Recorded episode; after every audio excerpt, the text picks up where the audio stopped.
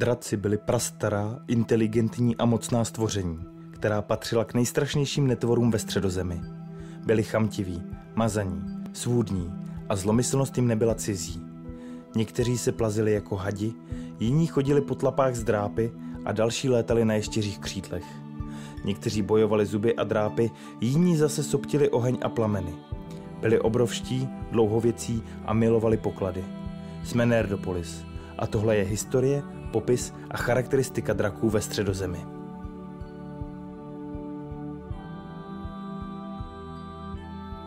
Morgotovi draci dosahovali mohutné velikosti a síly a chránili je neprorazitelné železné šupiny, které dokázaly odolat většině zbraní. O trpasličím kovu Mitril se říká, že byl silný jako dračí šupiny, i když lehčí. Podbříšek draka byl měkký, sliský a neozbrojený. A kromě očí se jednalo o jedno z mála míst, kde takový drak mohl být při boji raněn. Zuby a drápy měli draci jako oštěpy a meče a ocasem dokázali rozdrtit hradbu štítu jakékoliv armády. Okřídlení draci dokázali vyvolat pod sebou hurikány a ohniví draci soptili šarlatové a zelené plameny, které olizovaly zemi a ničili vše, co jim přišlo do cesty. Vedle tělesné síly měli draci i jiné schopnosti. Viděli ostřeji než střáb a nic, co zahlédli, jim neuniklo. Jejich sluch dokázal zachytit i nejslabší dech nejtěžšího nepřítele a Čich jim umožňoval pojmenovat každého tvora jen podle závanu jeho tělesného pachu. Ale jenom pokud jeho druh již dříve potkali a identifikovali. Například drak Šmak vycítil Bilba, ale nedokázal ho nikam zařadit, protože hobity nikdy nespatřil. Draci byli stvořeni především z ohnivého živlu a kouzel a proto se vyhýbali vodě. Měli raději tmu než denní světlo. Dračí krev byla černým a smrtonosným jedem a v jejich dračím puchu se mísila hořící síra a slis. Dračí těla vždy žhnula tvrdým, drahokamovým plamenem a dračí smích, hlubší než studniční jámy, dokázal otřásat horami. Oči draků sršely rubínovým světlem a v hněvu z nich lítaly rudé blesky. Jejich krutý hadí hlas byl drstým šepotem a ve spojení s upřeným pohledem ještěřího oka vyvolával dračí kouzlo, jež obluzovalo neopatrné nepřátele a působilo, že si dobrovolně přáli podrobit se vůli strašného netvora. Existovaly tři druhy draků. První byli velcí hadi, kterým chyběly nohy a křídla a plazili se. Druzí byli draci bez křídel, kteří chodili po čtyřech nohách. A třetí draci měli čtyři nohy, ale také křídla, která jim umožňovala létat. Všechny tři druhy draků měly dvě odnože. Ledové draky, kteří bojovali zuby a drápy, a takzvané urolóky, ohnivé draky, kteří hubili ohnivým dechem. Ten byl tak mocný, silný a horký, že dokázal dokonce rozstavit prsteny moci a čtyři prsteny, které obdrželi trpaslíci od Saurona. Jeden prsten ale rozstavit nedokázali. Jak řekl Gandalf, žádný drak, ba ani Ankalagon Černý nemohli nikdy ublížit jednomu prstenu, vládnoucímu prstenu, protože ten vyrobil Sauron sám.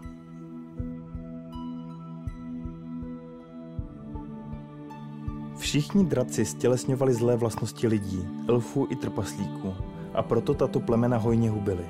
Draci rádi zasévali spory a sváry mezi ostatní a milovali hádanky a záhady.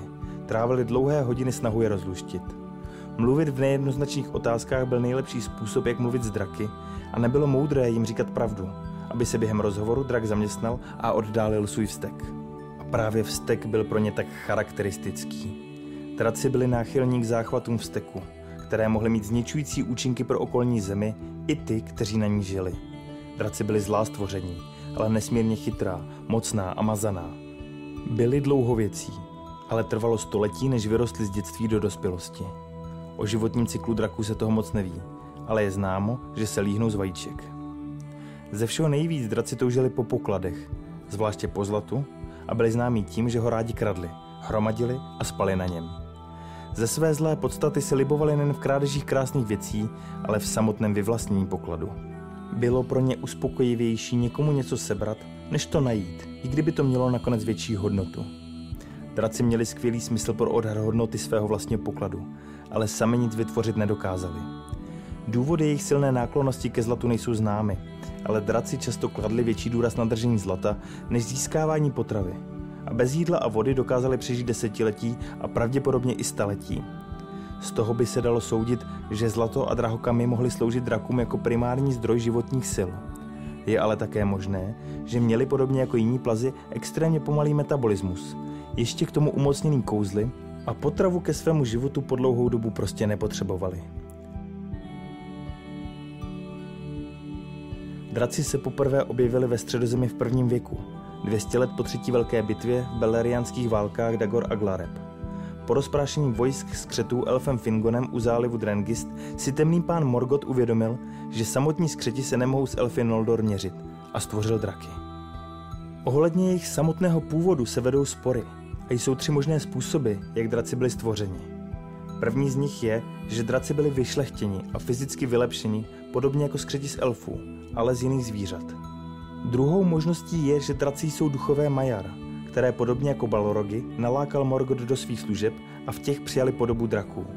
A třetí, že draci jsou potomci majar, kteří přijali podobu geneticky kompatibilní s existujícím plazem, spářili se s ním a splodili prvního draka.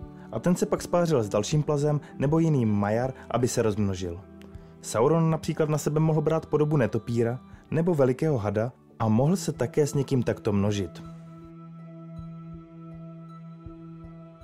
Žádná teorie není potvrzená. Důležité ale je, že po pouhém století skrývání a růstu v jeskyních Angbandu se z jeho bran vynořil první drak jménem Glaurung, který neměl křídla, ale dokázal chrlit oheň. Byl ještě mladý a dorostl sotva do poloviny, protože dračí život je dlouhý a pomalý. Ale elfové, kteří ho spatřili, před ním přesto ve zmatku prchli. Pak proti němu vyjel Elfingon s jízdními lučišníky a sevřel ho kruhem rychlých jezdců. Glaurung, který nebyl v té době zcela obrněný, nesnesl nápor jejich střel, prkl zpátky do Angbandu a mnoho let nevyšel. Morgoth se na Glaurunga kvůli jeho nedočkavosti rozzlobil, protože měl v plánu, aby drak dorostl plné síly, než ho ukáže celému světu. A trvalo další dvě staletí, než Glaurunga znovu vypustil. Stalo se tak při čtvrté bitvě belerianských válek s názvem Dagor Bragolach, bitva náhlého plamene. A v čele Morgotova vojska přicházel zlatý Glaurung otec draků v plné síle. Jeho velikost a palčivý oheň mu proráželi cestu skrz nepřátelská vojska a z balorogy a černými houfy nespočetných skřetů prolomili obklíčení Angbandu a způsobili elfům zoufalství a zkázu. V páté velké bitvě prvního věku s názvem Nirnaet Arnoediat v bitvě nespočetných slz Morgoth vyprázdnil síly Angbandu a kromě vlků a jezdců na vlcích přišli i balorogové z draky a otcem draků Glaurungem. Síla a děsivost velkého hada byla skutečně ohromující a elfové i lidé se před ním doslova hroutili strachy. Útoku podlehlo velké vojsko elfů a lidí a před dračím ohněm neobstál nikdo kromě belegostských trpaslíků. Ti odolávali ohni lépe než elfové a lidé a měli ve zvyku nosit do bitev veliké, odpudivé, ale ohnivzdorné masky. Nebýt jich, byl by Glaurung a jeho pléně sežili všechno, co zbylo z elfů Noldor. Trpaslíci kolem Glaurunga vytvořili kruh a ani jeho mohutné brnění ho zcela neochránilo před údery jejich seker. V zuřivosti se Glaurung obrátil na útěk, ale přitom srazil pána Belegostu a Zaghala, který mu do břicha z posledních sil vrazil nůž a ranil ho tak, že otec draku uprchl a angbanské šelmy ho ve zmatku následovali. Když později Glaurung vyplenil a spustošil království Nargotrond, byl zabit smrtelníkem Túrinem Turmabarem, který mu vrazil hluboko do břicha meč Gurtang.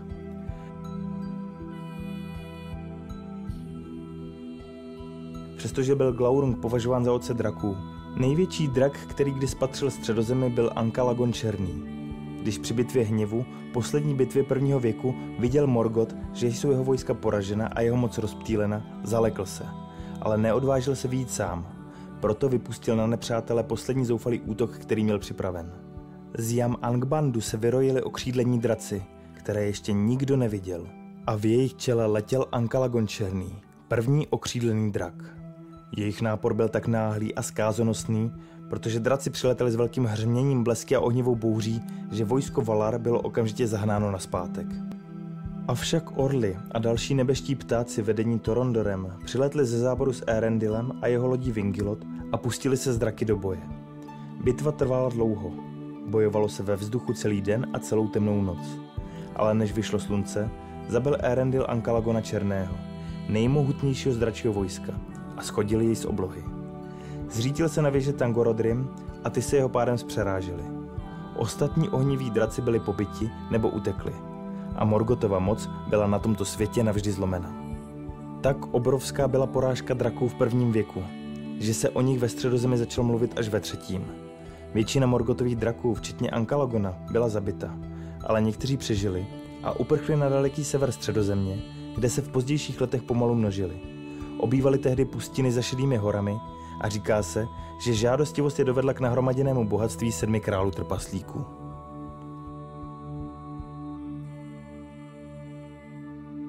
Největším a nejsilnějším z draků v šedých horách byl ledový drak Skáta. Jeho hlavními zbraněmi byly zuby, drápy a ledem zpevněné části těla. Dokázal také vyvinout obrovskou rychlost a byl hbitý, zatímco inteligencí se vyrovnal mnohým elfům. O Skatově minulosti se toho moc neví, kromě toho, že vyhnal trpaslíky v té části šedých hor z jejich síní a přivlastnil si jejich bohatství. Zabil trpaslíčího krále Daina I. a jeho druhého syna Frora u dveří jejich haly. Na trpasličím pokladu spočil na dlouhá léta, než jej zabil lidský válečník Fram, syn Frumgarův a předek Eorla Mladého. Trpaslíci po něm žádali navrácení svých pokladů. On jim ale jenom poslal náhadelník ze skatových zubů, což trpaslíci považovali za urážku a Frama zabili. Právě ze skatova pokladu byl rohirský roh, který dostal smíšek od Eovin. Skata se také nejspíše podílel na útoku na skryté město Gondolin, odkud si pravděpodobně odnesl mimo jiné i elfské meče Glamdring, Orkrist a Žihadlo. Během jeho nadvlády nad trpasličími poklady v šedých horách si je s dalšími cenostmi odnesli zlobři a přes mržné hory se dostali do Eriadoru.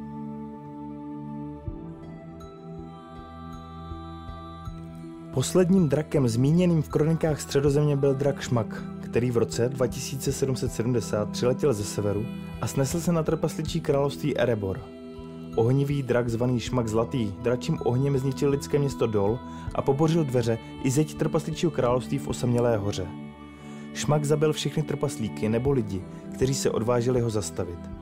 A zmocnil se tamního bohatství, které zahrnovalo nesčetné množství zlata, stříbra, perel, mitrilu, smaragdů, safíru, diamantů a v neposlední řadě i jedinečný drahokam Arcikam, srdce hory. Dvě století vládl Šmak nerušeně v Ereboru – dokud nebyl v roce 2941 vyrušen skupinkou 12 trpaslíků v čele s pravoplatným králem Ereboru Torinem Pavézou a jedním hobitem Bilbopitlíkem. Skupinu překvapila šmakova velikost, která dosahovala větších rozměrů, než si představovali, a žasli nad jeho velikými netopířími křídly a neproniknutelnými železnými šupinami. Jedinou zranitelnou dračí část těla, totiž břicho, Měl šmak chráněnou vestou z drahokamů a diamantů, které se do něj za ta léta ležení na pokladech zarostla a obrnila ho. Bilbo Pitlík si ale naštěstí všiml, že na drakových širokých prsou je nechráněné místo drahými kameny, kam by se případně dala zabodnout ostrá ocel. Vetřelci probuzený a rozuřený drak si nenechal trpaslíky do svého těla nic nedobrovolně vrazit a rozezleně se rozlétl směrem k jezernímu městu, protože správně odhadl, že trpaslíkům tamní lid pomohl. Pomsty chtivě se přihnal na Esgarot na dlouhém jezeře, ale zde na něj nečekalo nic jiného než smrt. Bart Lučišník, díky znalosti jeho slabiny, mu vehnal černý šíp přímo do břicha. Tak zahynul Šmak Zlatý, největší drak té doby. Vyprávělo se, že další draci dál po staletí obývali severní poušť za šedými horami. Ale žádný další příběh o těchto zlých, ale krásných a velkolepých bytostech se nedochoval. Příběh jakého draka nebo jaká část jejich historie vás zaujaly nejvíce? Napište nám do komentářů. Nerdopolis sledujte na YouTube, v podcastových apkách nebo na Facebooku a Instagramu. Za pozornost děkuji a s vámi se loučí Libovan Kenobi a Honzí Křepelka. Geek and Proud.